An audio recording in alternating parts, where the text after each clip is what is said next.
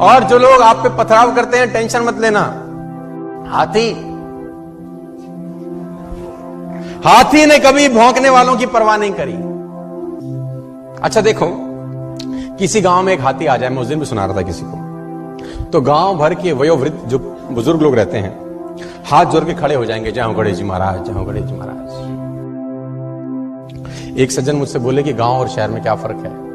तो मैंने बोला, गाँव में हाथी को भी लोग गणेश जी कहते हैं। और शहर में गणेश जी को भी हाथी कहें तो बहुत बड़ी बात नहीं है। और मुझे नहीं लगता कि हाथी के सिवा कोई दूसरा पशु ऐसा है जिसके आगे इतने हाथ जोड़े जाते हैं। मुझे नहीं लगता। लेकिन एक दूसरी विडंबना यह है कि जितने हाथ जोड़े जाते हैं, वो और किसी के नहीं जोड़े जाते। और जितने भौंकने वाले इसके पीछे लगे रहते हैं, किसी और के नहीं लगे रहते।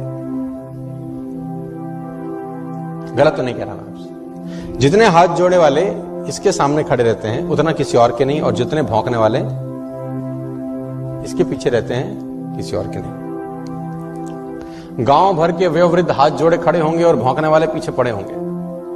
तो टेंशन लेने का ज़रूरत? और मुझे आज तक साला बात समझ में नहीं आई कि कुत्तों को हाथी से तकलीफ़ क्या है? हमको कुत्तों की बात समझ में नहीं आती, उनको हमारी नहीं आती। अगर समझ में आती तो हम पूछते कि भैया तुम्हें तकलीफ़ क्या है? और कुत्ते जवाब देते तो क्या देते, मैं ये भी बता दूँ आज आपको।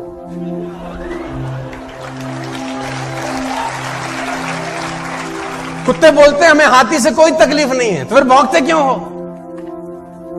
तो फिर भौंकते क्यों? बोले, एक ही बात बोलते हमें तो इसके आगे हाथ जोड़े खड़े हुए जो लोग हैं ना, वो सहन नहीं हो रहे साला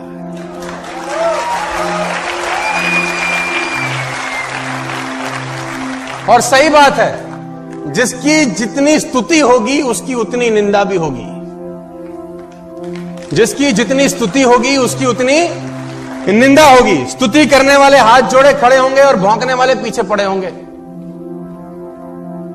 तो घबराने का ज़रूरत नहीं है कि अगर लोग आपको ताना मारें, टेंशन दें, आप अपना मस्त आगे आगे चलो।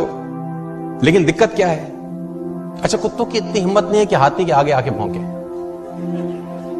आगे आके भौंकते नहीं, पीछे भौंकना बंद करते नहीं। लेकिन आप देखो, हाथी को देखो। उसकी चाल में मस्ती बनी रहती है यार। क्योंकि वो हाथ जोड़ने वालों के पास ठहरता नहीं है। और भौंकने वालों की तरफ़ मुड़कर देखता नहीं